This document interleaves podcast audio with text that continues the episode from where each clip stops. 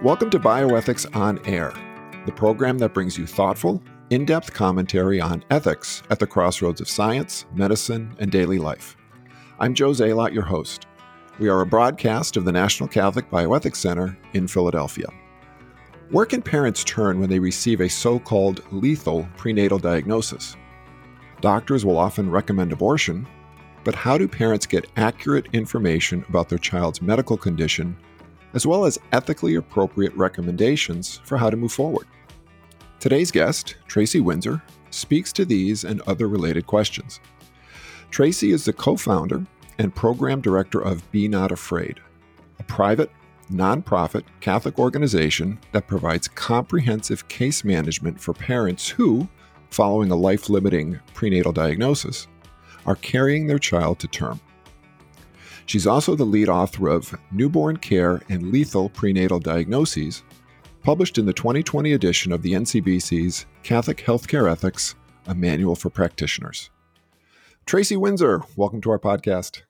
Thank you, Joe, for having me. It's so great to be here. It's our pleasure and our honor to have you. So, as our listeners know, I ask this of every new guest on our podcast. Tracy, can you tell our listeners a bit about your background, specifically your education and work experience leading up to your work with Be Not Afraid. Certainly. Uh, it's kind of an interesting story. It's rather circuitous with twists and turns and some irony. Um, BNA is actually kind of my third career in a sense. Uh, I completed my undergraduate studies about 30 years ago with a double major in English and psychology and a minor in gerontology. And in considering graduate school, I really didn't think I wanted to work directly with people in crisis. Uh, my psychology studies had convinced me of that at that point in my life. Um, but rather that I would like to manage programs that provided services to individuals in crisis. So, kind of once removed from serving people directly. So, I got a master's degree in public administration. And after that, started a career working primarily in aging. Again, kind of interesting in terms of where I am now but mm-hmm. transitioned to housing and US HUD the year before my husband and I had our first baby. Um, unexpectedly, our first baby was a NICU baby. And um, the day that I was discharged from the hospital and he remained in NICU, I decided that if I ever got to take him home, I couldn't go back to work. And I find myself, or I found myself, uh, kind of a type A woman at home who was enjoying motherhood way more than I had ever anticipated I might. And um, so over the next couple of years, there was another baby and another baby, and and you kind of get the idea. So about 12 years later, we had six surviving sons and, and two babies in heaven, having had two pregnancy losses. Really, in terms of my professional development, there were two things that happened in those 12 years, in addition to all those sweet boys. Um, and one was that uh, I started working more and more in the area of maternal child health I became a childbirth educator and completed perinatal bereavement training, things like that. Um, certainly different than my professional career in aging. And um, the other thing that happened that was that because of my work background and as a result of several career moves we made for my husband's jobs, I was asked two or three times to take the lead in the development of Elizabeth ministry efforts uh, at different parishes. So, for those that don't know, Elizabeth Ministry is a parish based young family ministry. And because of my own experiences, I always would include a NICU support component and perinatal bereavement component to the ministries that I work to develop. Um, and so over time, working within the church became very familiar to me. And I got over any anxiety that I might have previously about building ministry, um, recruiting and training volunteers, and making certain that meaningful ministry was actually being provided uh, after we had set something up. So that's pretty much my background that led me to the development of BNA. Yeah, it's interesting. And we talk to many people, and it sounds as if you're in the same boat. People never expected to be doing what they're doing, you know, based on what they started out doing. So you, you think about your background back when you were in college and what you thought you were going to end up doing. Did you ever think you would you would be the program director at Be Not Afraid. Absolutely not. and I did not expect that I would be the mother of six sons. um, so I, I, always say God had a sense of humor because I grew up in a family of women. Um, and I certainly can even say, as the co founder of Be Not Afraid, that what I thought I was doing in that co founding is very different yeah. than ultimately uh, what we've ended up creating. Yep. I'm, I'm in the same boat. So, anyway, so tell us about your current position at Be Not Afraid. So, I'm the parent program coordinator. Um, and I pretty much have had this position for like 12 years, occasionally a slightly different job title. And it just means that I take the lead in terms of the provision of the direct support that we provide to families, um, as well as, um, you know, follow up, making certain that um, the model of care that we're using um, is appropriate for uh, what we want to be providing to families. And we've had some changes in that recently. Initially, we developed Be Not Afraid as a peer ministry because uh, my co founder and I, as I said, were working in the parish and we knew what peer ministry looked like. Um, and we were not what we thought was the answer to parents with a prenatal diagnosis. Initially, we thought that our role or that God was asking us to maybe find somebody else in our local community to do this work. And we spent about two years trying to find somebody else, pro life or a hospital or, you know, anybody but us. And, um, at some point, we actually were instrumental in getting in our local community a perinatal hospice roundtable. And we walked out of that thinking, you know, a lot of people are doing a little bit of something, but nobody wants to do anything comprehensive. And the really the problem was there wasn't money in it. So I think we pondered it a little bit more. And um, my co-founder Sandy doesn't remember if I said it. I think she said it, but one of the two of us said, you know, what if God's asking us to to do the to do this service? Um, and even as we set it up, um, you know, we had a manual and we were trying to get referrals. We just really did not expect it to be successful. Um, and so, I mean, we thought it's, you know, silly God doesn't understand that this will never work. There's no one will refer to a couple of wacky pro women. and much to our surprise, people did in fact refer. Um, and as you mentioned in the introduction, over time, especially in the last three to four years, we realized that um, we needed to be a little bit more uh, proactive in our planning and support of our parents in their journey carrying to term. So we've developed into a case management service with still having a peer ministry component. Right. So you, have talked about a, a, number of things. I kind of like to bring them all together. And, and if you could tell us briefly, what does Be Not Afraid do? What does the organization actually do? So, um, in, well, we say we provide comprehensive care. So, in most instances, we're connecting with parents at the diagnosis. For the vast majority of our families, that follows an anatomy scan anywhere from 17 to 20 weeks although often people think of an ultrasound as rather innocuous, most of our prenatal diagnoses stories start with an ultrasound. Um, there's another test, a new maternal uh, blood test that's offered in the first trimester. We have some number of parents that get a positive or screen or positive screening result from that test, so we may get them as early as 12 weeks in some cases. Um, and I think if we think of it as two things, you know, first and foremost, what we've done from the beginning in our founding was to provide what we like to call a community of care in that peer ministry component. So, understanding regarding the crisis of a prenatal diagnosis and the parent experience of that, compassion, pastoral support around that crisis. Um, oftentimes, a new language that reframes the experience. You know, parents feel like a prenatal diagnosis has been visited upon them. We try to help them understand that they can still parent this baby.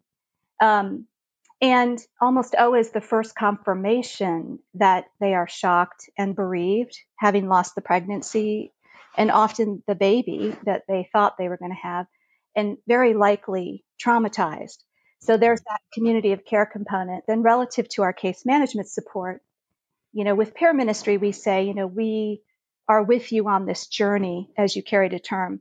With case management support, we offer a more personalized plan for the journey forward or the path forward uh, that takes into consideration baby's diagnosis and how supportive their medical providers, mom and dad's medical providers may be, and making certain that parents understand their decision points along the path and that they have access to the information and resources um, that might be helpful to them in decisioning, as well as an understanding of the options of what other people have done.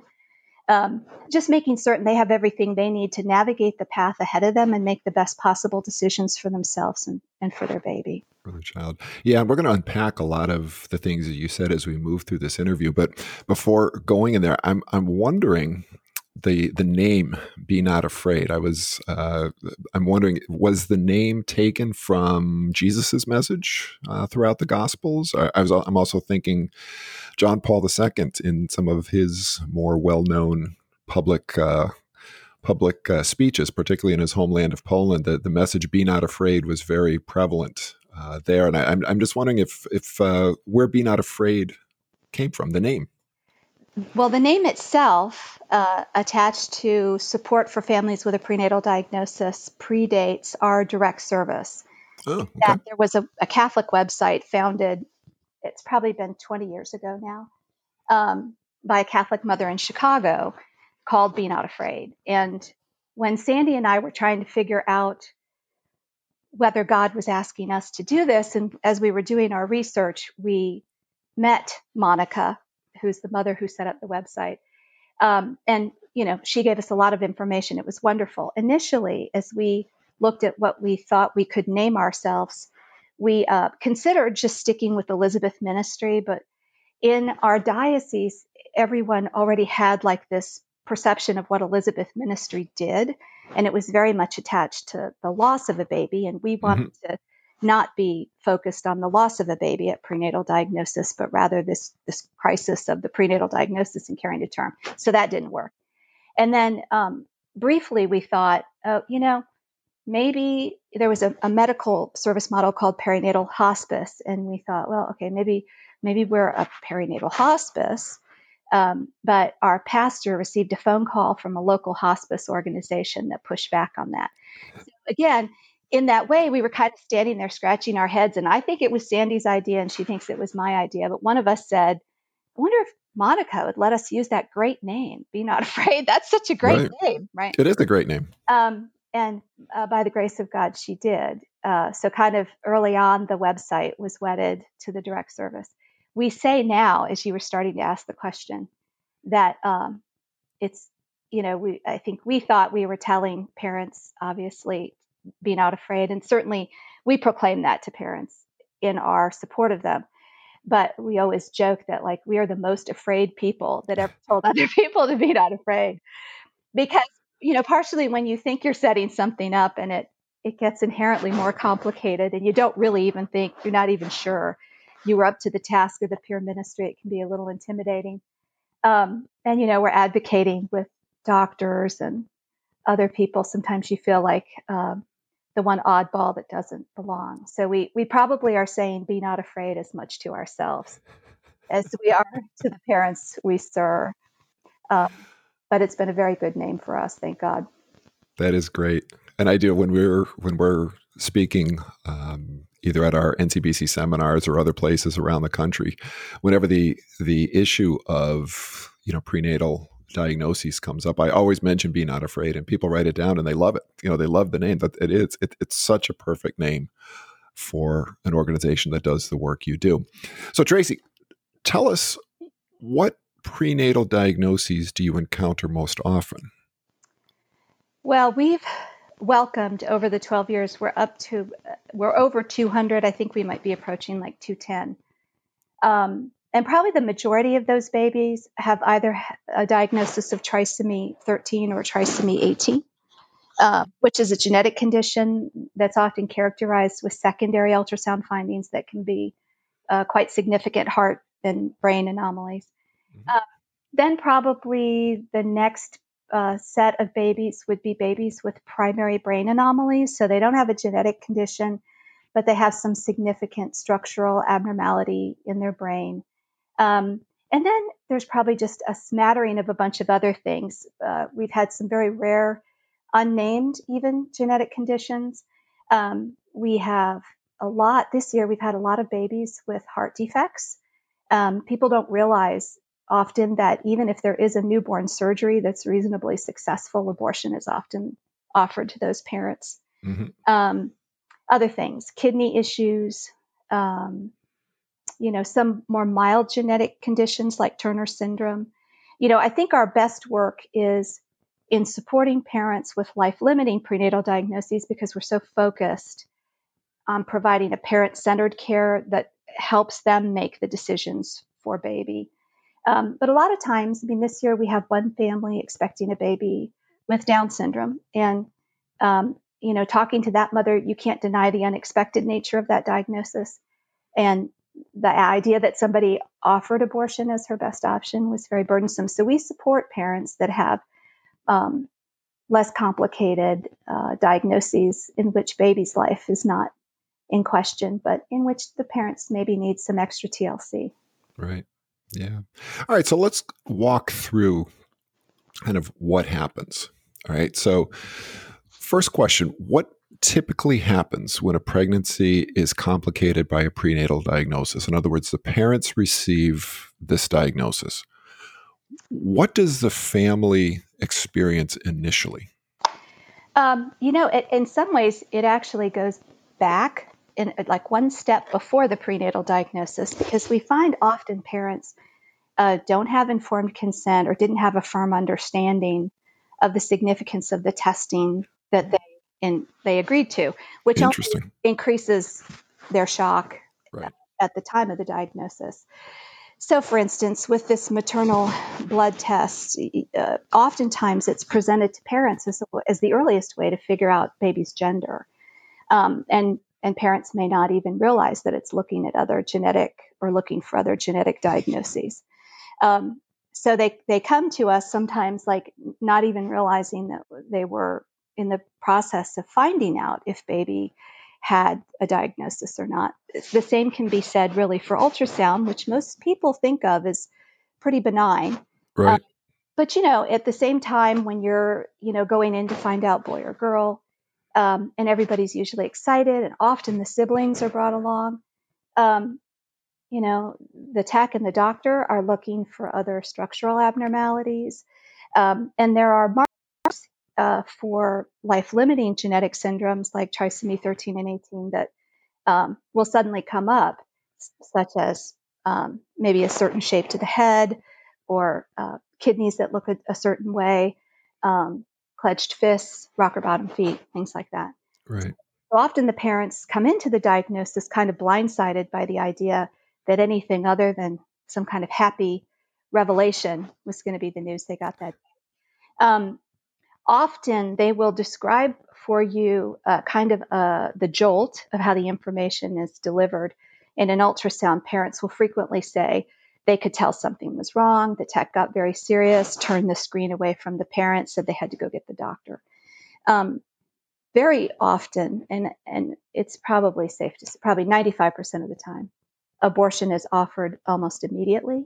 Right. Um, and it's often offered as the only option or the best option in that first conversation. So imagine a parent that wasn't really even expecting bad news and now suddenly someone who's already committed to a pregnancy uh, is hearing that their best choice is to end this pregnancy. Um, oftentimes, quite shockingly, the the parent might be uh, offered the option of terminating the pregnancy in the hospital setting within days, uh, which we always say, you know, with a bereaved population, you generally encourage people not to make important decisions in the immediacy of the loss. Exactly. It's so easy to make a bad decision for yourself. Uh, but parents with a sibling there, we actually are serving a parent this year. Abortion was brought up and offered with a, I think, like a 12 year old daughter in the room who was there to see her baby sibling on ultrasound. Um, so, very quickly, parents understand that the perspective of baby has changed radically, and that um, and that you know, baby is no longer the consideration. Rather, what we do about this pregnancy becomes the consideration. Yeah. So they come to us, you know, uh, generally somewhat traumatized often. Uh, one of the first things we do on a first phone call is just let them download that whole story um, with all the painful pieces of it, um, and you know, different people attached to different things. But often they're they're you know very sad stories, and you would wish that there was a way to better educate providers about how they might deliver the information versus right. what normally happens. Yeah. So I believe you used this term lethal language uh, a little earlier. Yes. Can you tell us what is lethal language with regard to a prenatal diagnosis and, and again, the impact of that language on parents? Yes. Um, you know, 12 years ago, when, when we started this work, we used lethal language, um, and it was more commonly used. I don't think we were as clear then as to why it was used. Uh, it's often attached very quickly. So when abortion is offered, it's often attached at that point. Um, increasingly, again, over maybe, say, the last five years or so, there's been some concern about the use of lethal language, with the idea being that um, it's used not necessarily because a doctor can tell with any accuracy if a baby will die before birth or at birth or shortly after birth, but um, just because it, it makes counseling easier. So um, there was actually a study published in 2012 in the Journal of Obstetrics and Gynecology that said there were like four reasons why lethal language was attached to an infant at the time of a prenatal diagnosis. The first two we can kind of forgive doctors for. The first was that practitioners may mistakenly believe that the conditions are in fact lethal. Um, and that's, you know, oftentimes doctors will come out of medical school, certainly around prenatal diagnosis, without the most up to date information about particular diagnoses. Um, the second is that they're uncomfortable with the uncertainty that a particular diagnosis may present. Again, not my first choice for what I would want a doctor to provide to a parent, but I can at least understand uh, the difficulty of dealing with uncertainty because that's really what we do with the parents that we support. The third and the fourth were very concerning. Um, practitioners believe lethal language makes decision making simpler. Uh, so it's easier to abort a baby that you think is dying. And for that reason, I would say, again, probably 90% of our families are given the information at diagnosis that they're not going to make it to term. When in fact, anecdotally, we don't see, uh, you know, a lot. There are some babies who die. Maybe we lose a heartbeat before birth, but most of our families get to term. And the most of them probably have a live birth. They may have a beating heart, but no respirations, but most have a live birth. The other thing is that lethal language makes it easier when families are carrying to term to limit care before baby's born, mm-hmm. which seems to be uh, probably what most medical providers are, are most comfortable with. And then the fourth reason cited was that practitioners are aware that death isn't inevitable, but they believe that the surviving children with a particular diagnosis will not have a life that's worth living.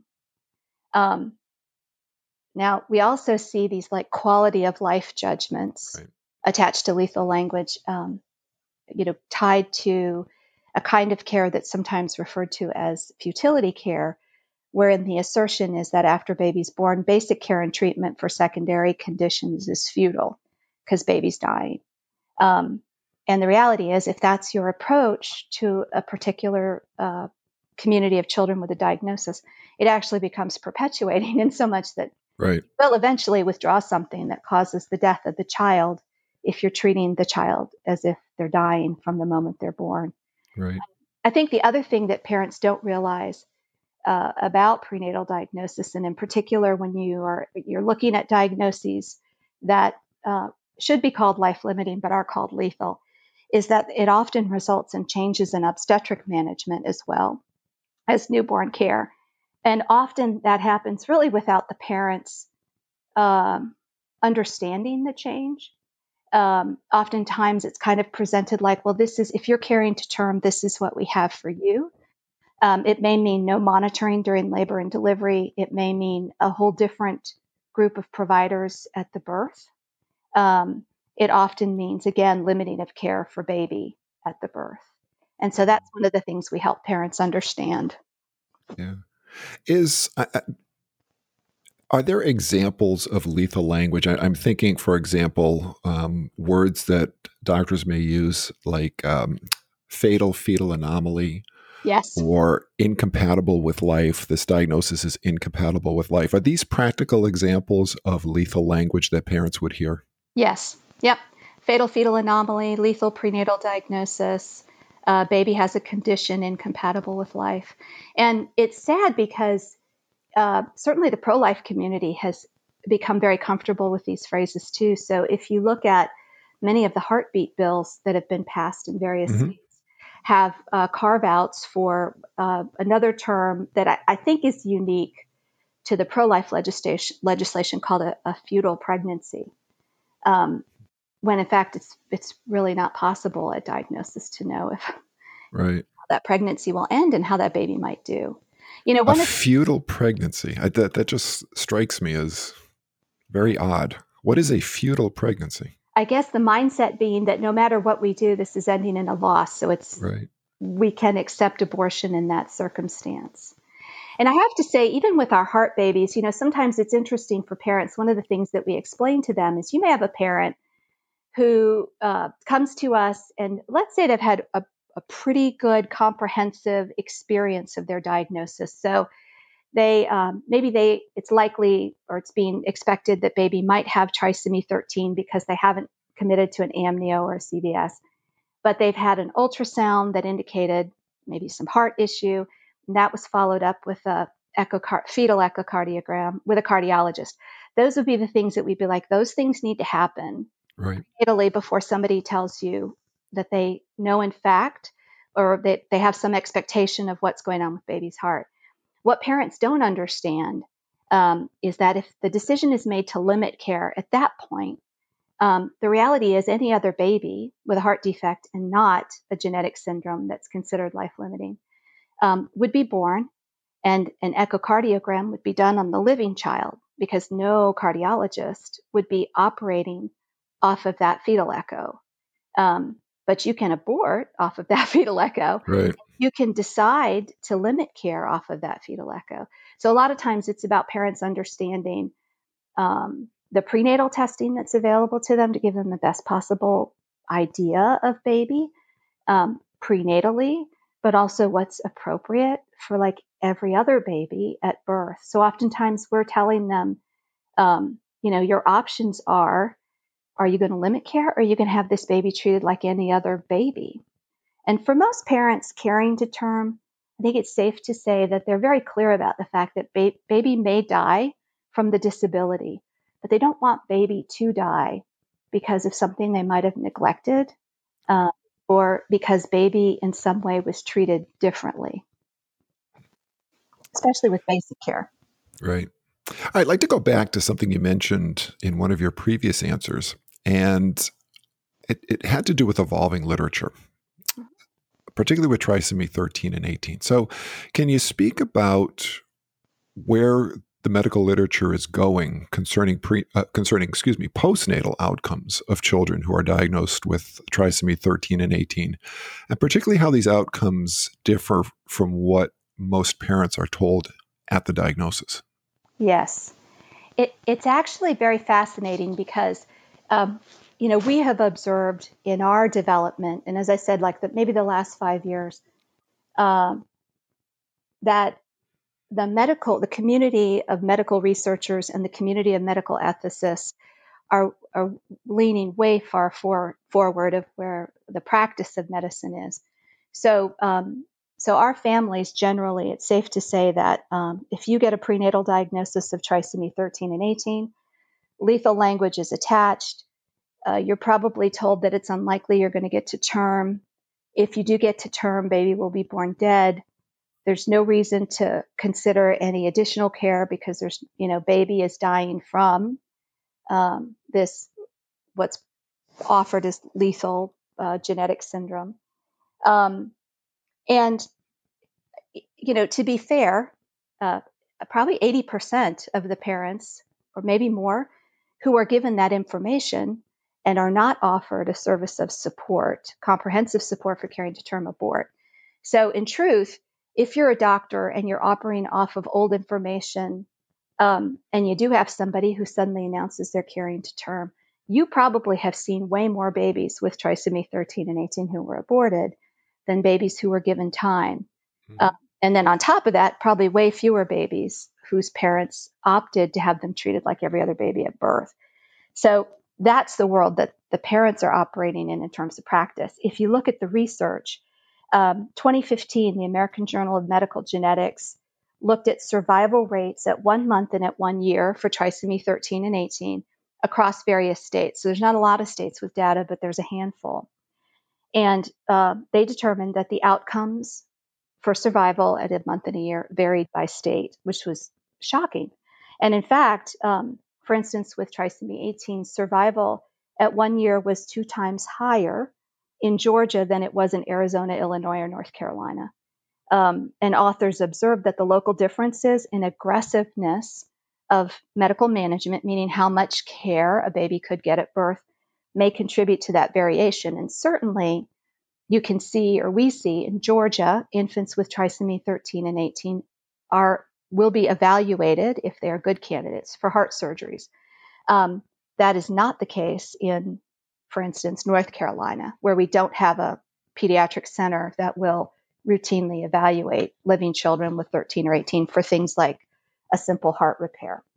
Um, if you go forward to 2016, also in the Journal of Medical Genetics, this was looking at infants with trisomy 13 and 18, found that survival was related to whether a baby was diagnosed with trisomy 13 or 18 prenatally or at birth. And in fact, the researchers asserted prenatal diagnosis was the strongest independent factor negatively associated with longevity.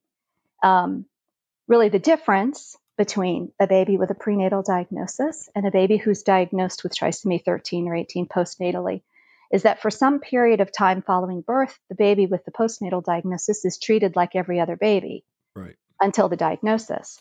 And what they found was that 36% of the babies diagnosed prenatally died in the first 24 hours versus only 1% of the babies uh, who were diagnosed postnatally. In addition, you would think maybe if those postnatally diagnosed babies were all put on life support, that you know a higher percentage of them would die maybe in the first week. But in fact, uh, they were almost two times as likely to survive to discharge than the babies with a prenatal diagnosis. Also in 2016, Journal of American Medical Association uh, looked at one year survival rates for infants who were offered a variety of indicated surgical interventions. Probably most of those were heart issues, and found that those uh, one year survival rates increased significantly, kind of calling into question the futility right. of offering heart care. Um, 2017, researchers at Stanford found that the survival rate almost doubled for children with 13. I think it, well, I don't know if it was 13 or 18, one of the two, if they received heart surgery. Um, and then just last year, um, the American Academy of Pediatrics published an article. First, the title is so exquisite. What if a prenatal diagnosis or a lethal anomaly turns out to be wrong? And in that article, uh, writers asserted that there should always be a caveat about confirming the prenatal findings on postnatal evaluation. And, and oftentimes, that path of limiting care uh, before birth uh, does not provide for um, the evaluation of the living child, and and in many cases may even offer things like not feeding or something right. called comfort feeding, which obviously can have a huge impact on how many babies survive a discharge. In essence, yeah. So the diagnosis is made, right? The parents have received the diagnosis, life limiting prenatal diagnosis. What specific challenges or traumas do these families face as the pregnancy moves forward? And, and how does Be Not Afraid provide advocacy and support during this time? Um, you know, we encourage parents, we support them in their grief and trauma around the diagnosis, and then we make really clear that they've got to pivot to the birth um, and getting ready for the birth. That's really the major work of their uh, time caring to term. And oftentimes, uh, people think when they think about prenatal diagnosis that the birth is the train wreck, but really the train wreck is the diagnosis. the birth, the birth will be better, even if it means a loss. The birth will be better because parents will be prepared. Because they will have made decisions. We always say we would like to get you what you want, which is that this is some huge mistake, but we can definitely get you what you need, and that's how we move forward now. Um, in preparing for the birth, um, we generally encourage them to look at this research and consider, again, what they need. Perhaps what's being offered is not what they need. Um, they have to go back into doctors, oftentimes advocating generally for flexibility, because most parents find themselves in a place where there's a usual, and that usual involves limiting of care. And most of our parents, when they've actually uh, gotten information about research and things, most parents want some greater flexibility. And it may, you know, it may not be um, the most flexibility. Uh, oftentimes we say to parents, you need to have a plan at birth that gets you 48 hours into baby's life with a care plan meeting at that point, And then you have all the information you need to know about baby so you can move forward from there.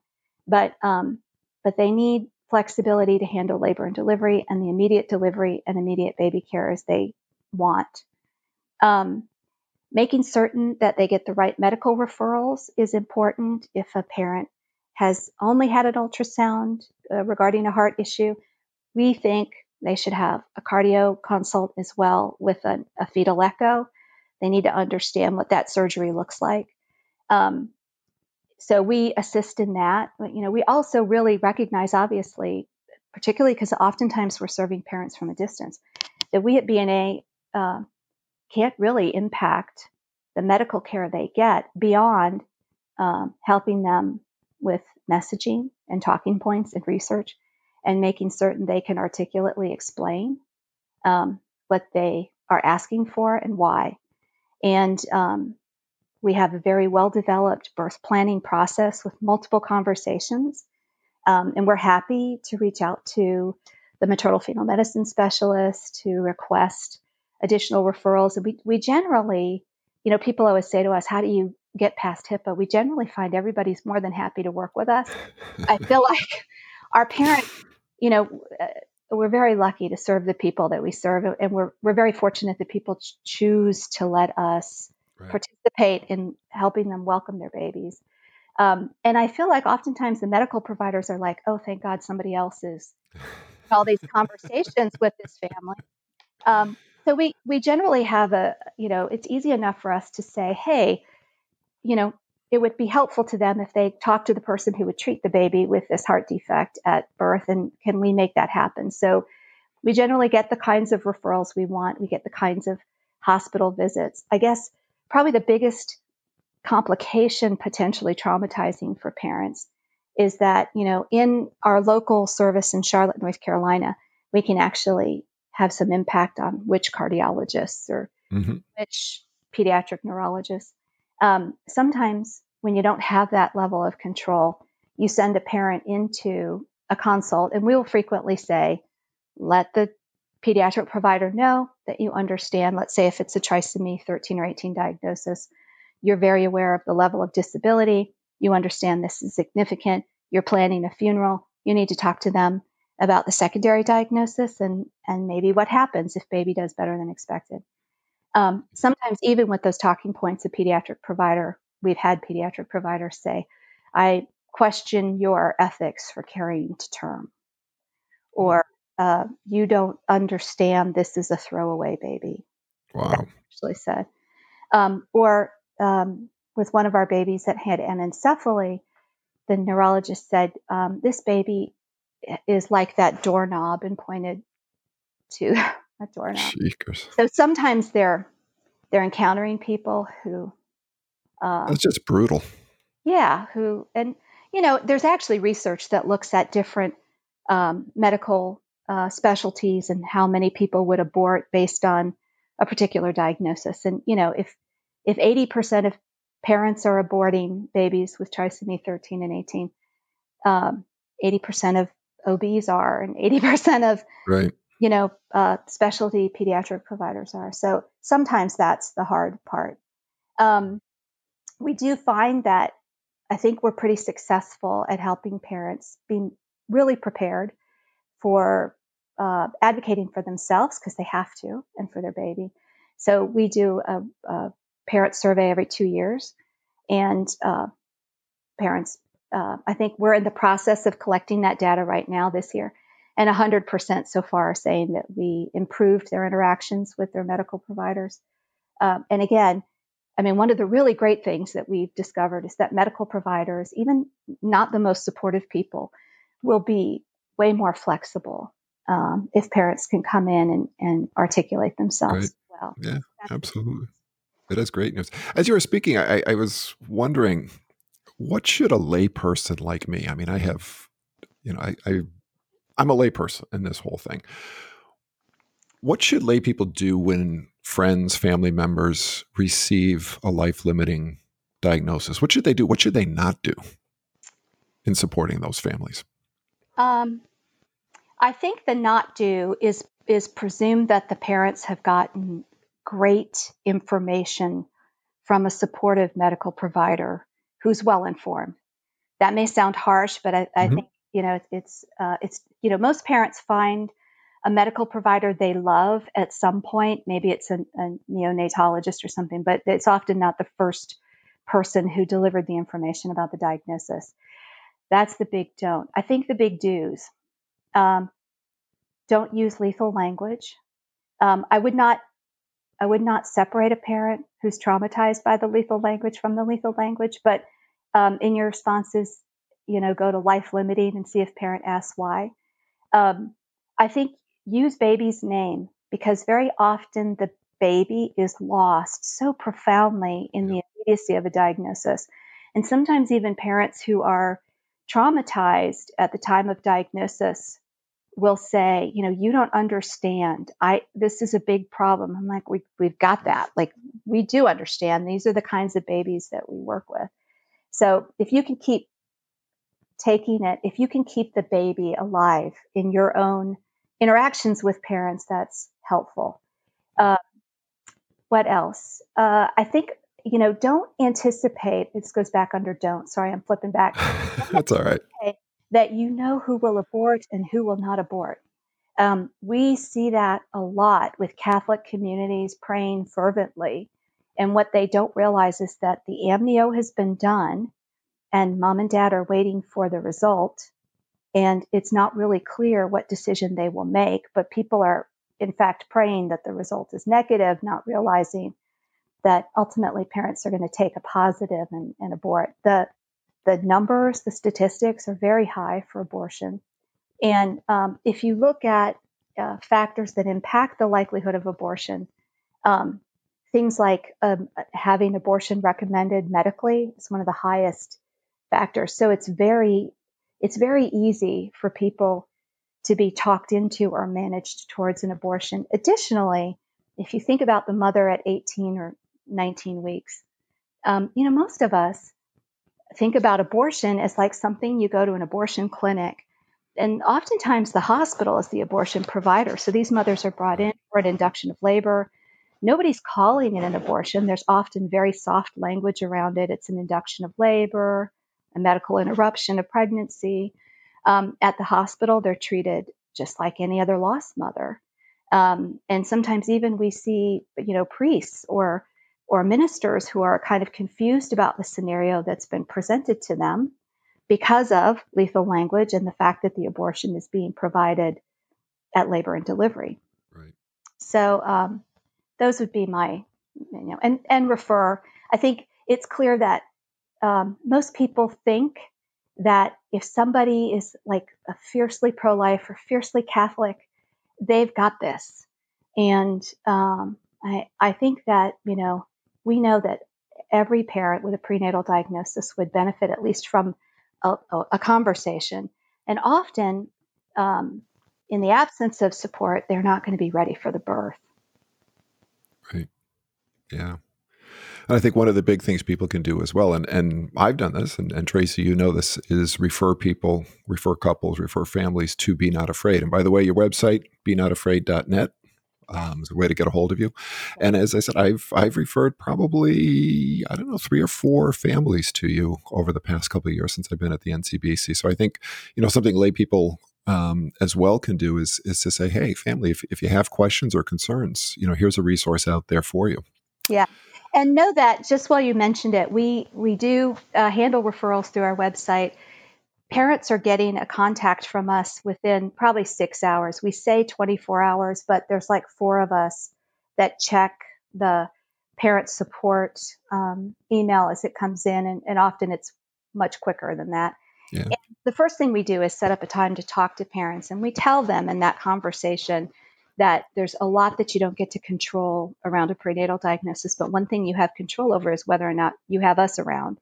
And so we provide them with a conversation and some general information that everybody gets, and then they get to decide if they want BNA support or not. So just referring someone doesn't mean that, you know, we're, um, you know, it doesn't obligate them to service. Right. It just gives them an opportunity to hear maybe a slightly different perspective of the situation they find themselves in.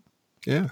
Excellent. So on your website, you have a document that you yourself wrote, or at least co wrote, titled Ethical Care of Infants with Life Limiting Prenatal Diagnoses Based on Catholic Teaching.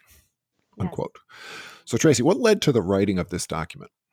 Um, I just have to laugh for a minute. I, you know, 20 year old or even 30 year old Tracy would have never written a document with that. um, I still, as you read it, I'm kind of cringing, right? Like, did I really write that? Um, um, having said that, uh, what was it like last January, January 2019? The Virginia governor uh, was talking about his perspective of what a third term abortion would look like. Mm-hmm. And um, he he himself is a pediatric neurologist, so he pivoted. If you go back and look at his actual statement, he pivoted very quickly to prenatal diagnoses, and he said something like, "Well, you know, a third trimester abortion would involve a baby with a lethal anomaly, and and you know, so we would deliver the baby." And keep the baby comfortable, kind of alluding to comfort care, which is often suggested for parents. And then we would make a decision about what to do. Um, you know, we had seen that, that in Be Not Afraid, that's what we're trying to make certain a parent is prepared for um, and has made some decisions ahead of time. Um, and, but we were really surprised to find the pro life community uh, really outraged by that statement and, and calling it infanticide. We would have said, you know, it's very easy to neglect a baby to death. That, you know, you can have a baby with mm-hmm. a disability and maybe they die from a disability, but if they're not dying from the disability, um, it's just very easy to deny something or withdraw something, feeding and hydration being the most obvious, um, that results in death. So we thought, hmm, we've seen, we had seen a lot of situations, especially with the babies with primary brain issues, um, where that exactly is what happened. And it's very hard to fix that as an organization that's not medical when parents have a provider on the ground. So, what we would see and, and what one of the neonatologists on our advisory council would say is that these babies can't have a bad day in NICU. So you would see a baby that might throw up, and the assertion would immediately be that the baby could not be fed. And and then you'd have a parent that would say, "Well, they told me the baby cannot be fed," and we would say, "Well, maybe you want to know the reason why," you know. But it was very hard. Once the decree is made, it's very hard, and parents themselves are struggling with, you know, what's the right information, what isn't. So, in light of all this, we thought, you know, we're going to call the NCBC. We point to you all a lot and we involve, refer parents to you. Um, but I thought, you know, let's have a conversation and see if they can give us some more guidance so that it's not just be not afraid suggesting that you should have a reason for why a baby can't be fed, but maybe the NCBC. And so, as you know, in those conversations, because you mm-hmm. were yep. you all had a lot to say about a lot of things.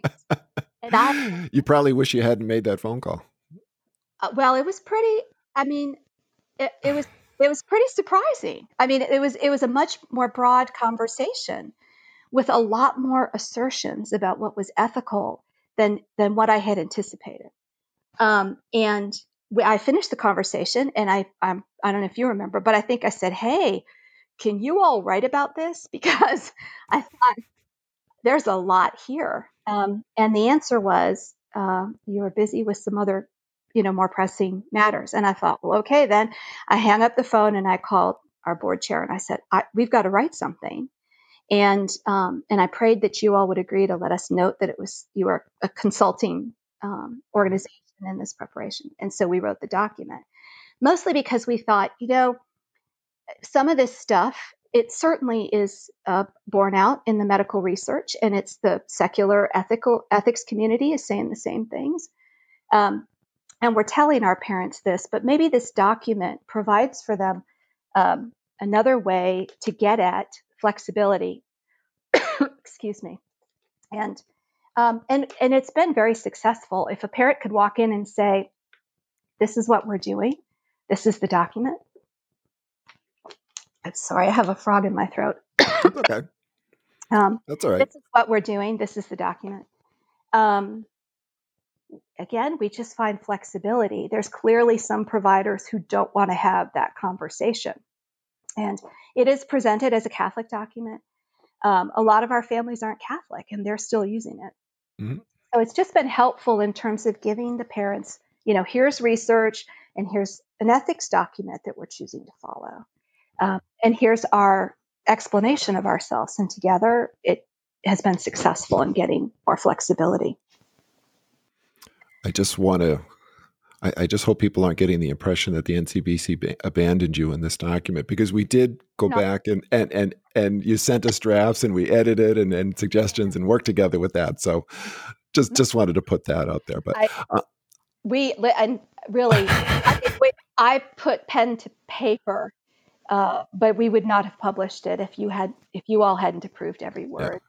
Yeah. Um, because I, I'm neither a medical person nor am I an ethicist. So it was uh, it's probably one of our one of our bigger be not afraid moments uh, the last couple of years. That was a great. It was a great learning experience for for myself, and I know for Marie Hilliard, who who worked on the document uh, as well too. So you sort of mentioned this a little bit, Tracy. But what what do you want parents and others to take away from this document, which, by the way, is available on your website as well? Um, I think just for for parents, you know, again, often the parents that make the decision to carry to term uh, are bonded with their baby and they're trying to figure out what to do. Um, and oftentimes they may realize that they're not getting as much information as they feel like they need. So, oftentimes for parents, it's a realization um, that, you know, in asking for stabilization or evaluation or in taking the lead, even in addressing you know the care that you want for your baby that that that's ethically appropriate mm-hmm. um, and that you know in fact maybe you don't know enough about your baby until your baby's born because of things like the ability to do an echocardiogram on the living child um, maybe you don't know enough about your baby until your baby is born um, that you can be making decisions about what you want to do relative to extraordinary care moving forward from that point right. um, so that that's that's really it. So and you've hit on this as well too. So you insist that a child be evaluated after it's born, before any just any ongoing treatment or non-treatment decisions are made. Correct?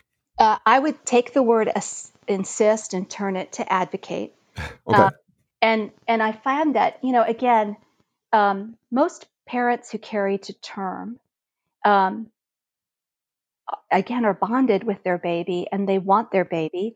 Most of them have come through a diagnosis where abortion was offered. So they're abundantly clear about how serious the diagnosis is. And, um, you know, if somebody tells you that your baby's like a doorknob, you're clear about the level of disability, right? Jeez, um, yeah.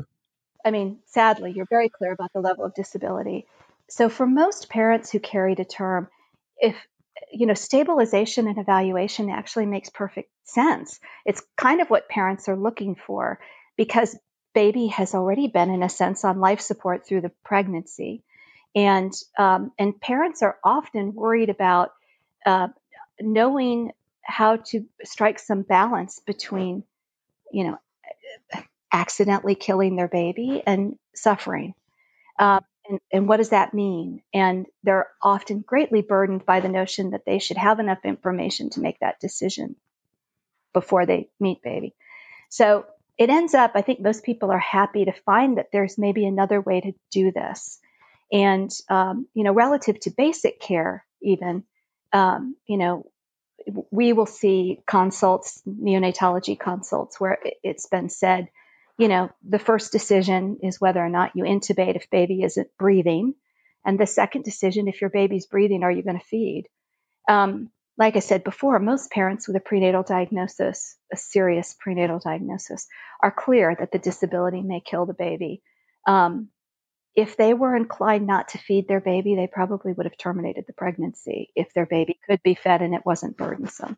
So most parents want to love that baby and give that baby what they can and have whatever time they have with that child and maybe have the option of pursuing extraordinary care and pursuing it perhaps.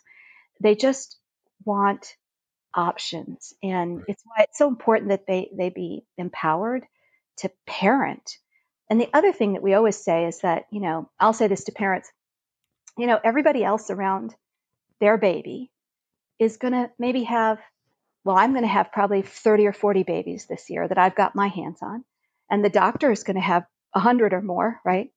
Um, they have one. And so, whatever the end of that story is for that child, it's really important that they got what they needed and that they have peace about that story um, which is just another really good reason for them to make certain that the decisions are their parenting decisions and not somebody else's quality of life judgment or, you know, um, not based on the program that's available at their hospital or what people typically do. It really needs to be about them and their child. Great answer. All right, so the child is born and let, us assume that you know the child has it, it, survived the initial whether they're in the NICU or not, and and they've they've survived and they've they've actually um, survived to discharge and they go home.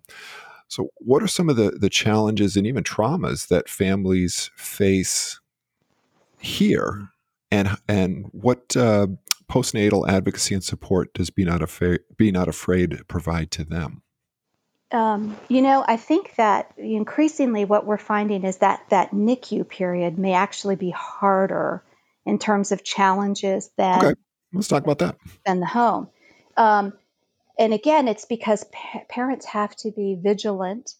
Um, if their decision has been stabilize and evaluate, and we're going to piece together care based on palliative care, so some things that are beneficial, or if they're gonna, if they're saying we're doing everything, um, all extraordinary care, they have to remain really vigilant that the you know their mantra is I want my baby treated like every other baby, um, because in the NICU setting with different neonatologists coming and going, um, you can sometimes still find yourself dealing with a provider who's maybe doesn't know you or maybe would have made a different decision for themselves or maybe thinks that the quality of life here is significant that you shouldn't be doing what you're doing.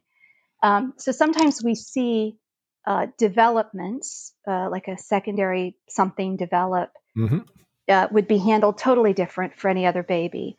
Uh, probably the most clear one is a lot of our trisomy babies will develop airway assessments, or excuse me, airway issues, maybe at the third day, that look like apnea. And very often, um, immediately someone will say, well, that's central apnea.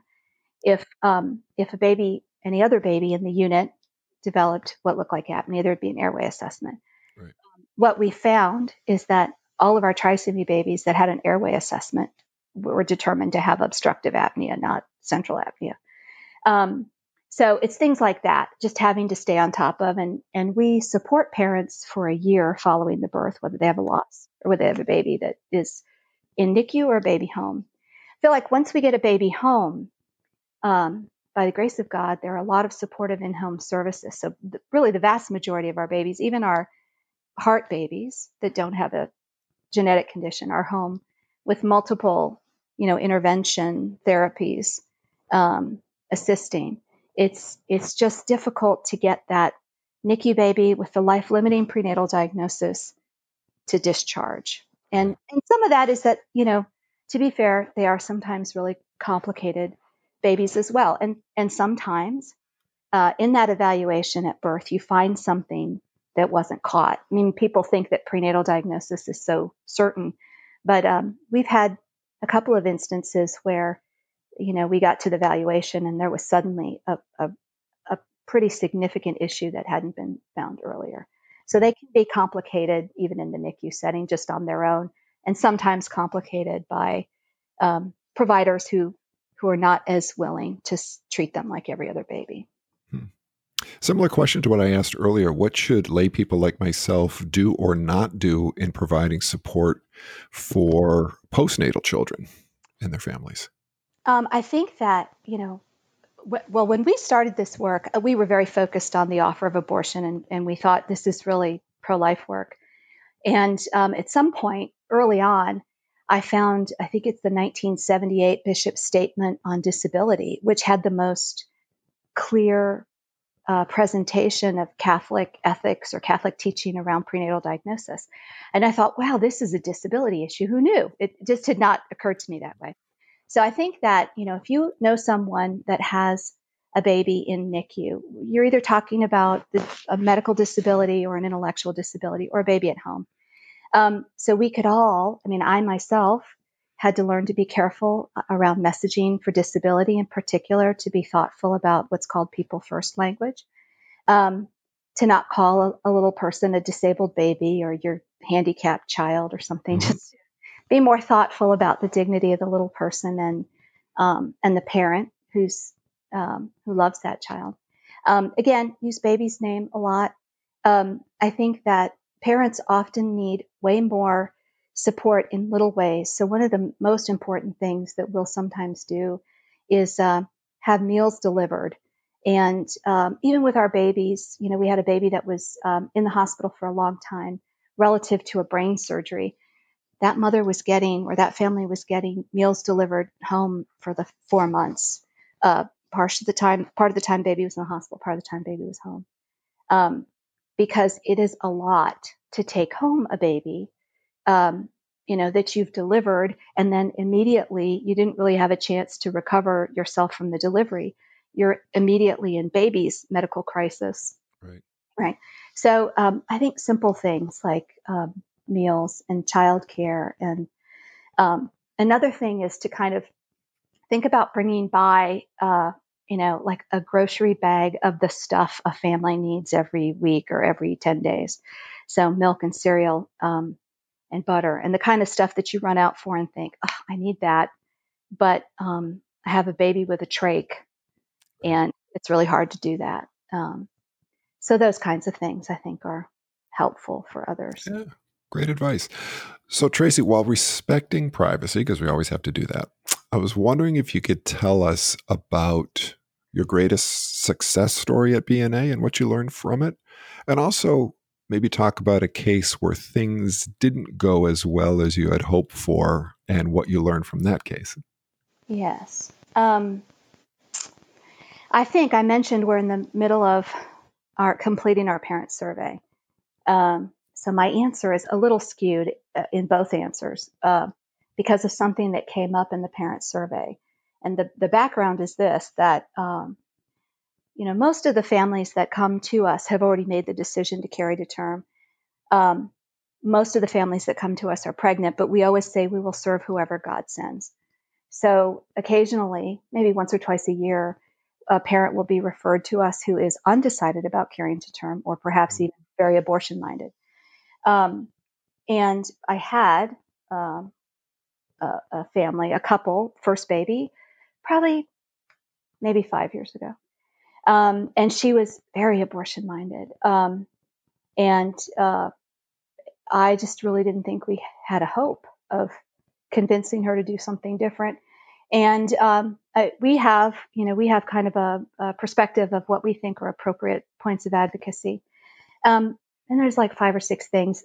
I I was aware that I, you know, when I talked to her, I talked about the baby who was named Gabriel.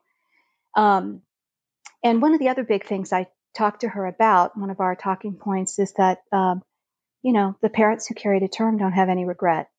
Um, and that's borne out in the research around yep. prenatal diagnosis as well as our parent surveys. Absolutely. Yep. Ultimately, she carried to term amazing. I thought for sure we, we weren't going to get there. And baby was born still. And she had this beautiful blog in which she talked about uh, the birth and all the things that were different around the birth, even though he was a child who, who she didn't hold alive, and how different it was from the diagnosis. And she said that, you know, what she, what really changed the mind for her was our conversation about having no regrets. Um, so fast forward last year, and and it's lovely because this they've gone on to have other children. I mean, Facebook is a wonderful thing because you get to see people, right? And and I mean, Gabriel is a part of their family story in a way that he could never have been if she had ended his life at 19 weeks. Mm-hmm. So it's beautiful. Fast forward last year, we have a mom, and oftentimes they come to you and, and they're not like, I mean, they know who we are, right? So they're not saying, I'm going to abort, um, but they're standoffish. So we had a mom last year referred, and um, I really thought she was abortion minded. And I, among other things, I sent her to uh, Gabriel's mother's blog. And we never had a conversation where she said, Hey, I've made the decision to carry to term. We just took care of her, right? And, and ultimately, there was a live birth. There was a baby who had a minor heart surgery, and there's a baby who's home, right? Living. And she's going to be fine. She's not, um, her level of disability isn't significant. She's one of our babies without any in home services. Um, and, and I always kind of thought that her mother came very close to terminating. Um, but I got the survey results, and uh, in a free response, her mother said, uh, The life saving moment for my daughter was when I read that parents who carried a term have no regrets. Um, and I think that I love the story because there you go. You know, there are little successes all along the way. Again, this is a, a young family. This is the second baby. Mom and dad are in their 20s. Um, like their whole lives uh, could have been changed in in the simple mistake of making a decision too quickly or without enough information. And it was as simple as, you know, um, you might regret this option, you won't regret this option. So I guess that would be the success. Um, and I'm just really fortunate, thank God, that um, that both of those women were willing to let God speak through me, right? To listen mm-hmm. um, and to and to make a hard decision, right? Because certainly everybody makes like makes it look like abortion's the easy decision. Um, I guess then in terms of um, a not success, again, just every once in a while we get one of these families and we um, we were supporting a family someplace else. Mom had not named baby, was a boy. He had anencephaly. She was very abortion minded. And she gave us time. I said uh, she had already been to the Planned Parenthood clinic. She knew what her options were relative to abortion. Um, I said, let, let me see what we can rally for you in terms of support in this place where she lived that wasn't where we were. And um, I did everything I thought, we did everything we thought we could do. Reached out to the diocese in that area, crisis pregnancy center, uh, you know, APLOG to find a doctor. Like it was one brick wall after another. And finally, we found a doctor uh, through a crisis pregnancy center who was willing to meet with her. And we had said, you know, what this needs to be is the offer of support from this doctor. It doesn't, I mean, she knows he has, baby has anencephaly. You don't need to talk about that. And we really need it to be free. And everybody in that community was like, we got this. And mom called me as she left the appointment and she said, um, and I really think she loved this baby. I mean, I, I think she just didn't see a path forward. She said, well, the doctor was very nice. You know, he assured me that this was very serious and baby was going to die. And he charged me $150. She said, mm. I can't afford to go to him anymore because my abortion will just be $200. So I have to abort my baby. And wow. she let us like the conversation could not be continued after that.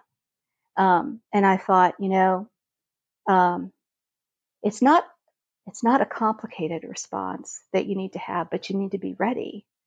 Um, I worry about her. That's probably the biggest reason because I know that um, she had space for this baby. She just couldn't figure out how to how to move forward and continue yeah. the pregnancy. So that would be my my my failure, not my failure, but a story that wasn't a success.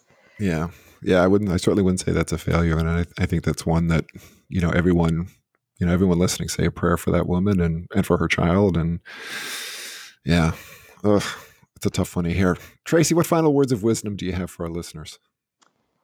Um, you know, I think that uh, the challenge for us as Catholics and as pro life Christians uh, is to continue, uh, in spite of a prenatal diagnosis, to you know, remember that there's a baby, that the, the diagnosis itself doesn't change the inherent dignity or the, the unique and unrepeatable human reality. There's a great um, JP2 quote or uh, St. John Paul the Great quote that includes that phrase, unique and unrepeatable human reality of a baby. And um, I think it's easy to hear a diagnosis. Sometimes they're almost tabloid, like a baby with anencephaly and the skull doesn't develop and there's exposed brain.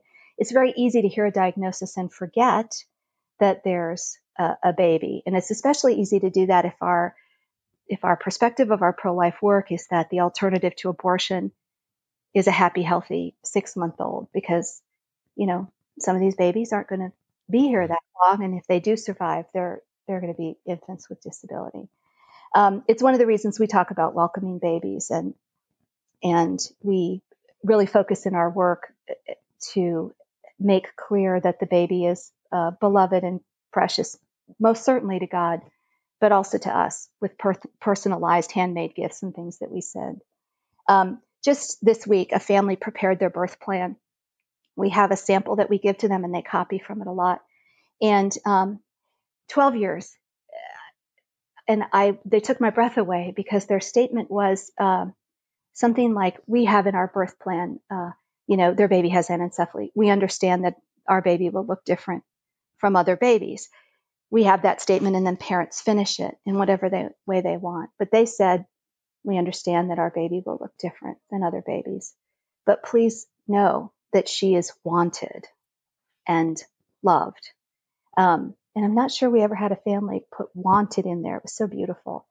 So I just, I guess my final thoughts would be that I think our advocacy for the unborn in a general sense would be more fruitful ultimately if we were as comfortable asserting the the beauty and dignity of you know the least of the babies you know the, the most medically complex those whose life may be briefs may be brief um, and those who may live with significant disability um, yeah. maybe we can all work on that in addition to um, you know our assertion about the the beauty and dignity of the lives of the perfect babies um, we just don't forget these babies. Yeah, very well said. And just lastly, how can people get in touch with you? Um, again, we have a contact button and a parent referral button at the website, and we are uh, a little obsessive compulsive about checking it. So if you go to www.benotafraid.net, uh, you can hit the contact button or the um, or the parent referral button, and there's probably about an 80% chance that you'll hear back from me the same day you send that contact everyone who I have ever um, sent to you has emailed back and said, "Oh my goodness, Tracy got back to me immediately." So, so I can I can uh, I can attest to that. Tracy Winsor, thank you again for your time today, and may God bless your ongoing work with Be Not Afraid. Thank you so much, Joe. For more information on this topic and other bioethical issues, please visit our website, ncbcenter.org, and subscribe to our publications, Ethics and Medics, and the National Catholic Bioethics Quarterly. The views expressed on Bioethics on Air are not necessarily those of the National Catholic Bioethics Center. If you have comments or questions about this or any of our podcasts, or if you have suggestions for future topics, please contact me, your host, Joe Zalot, at jzalot at ncbcenter.org. For archived editions of our podcasts, please go to our website, hover on the Blogs and Podcasts button, and then click Bioethics on Air. Finally, please remember that the NCBC has a 24 hour consultation service. You can contact us by phone at 215 877 2660 or by going to our website, again, ncbcenter.org, and clicking on Ask a Question. Thank you for listening today, and may God's peace be with you.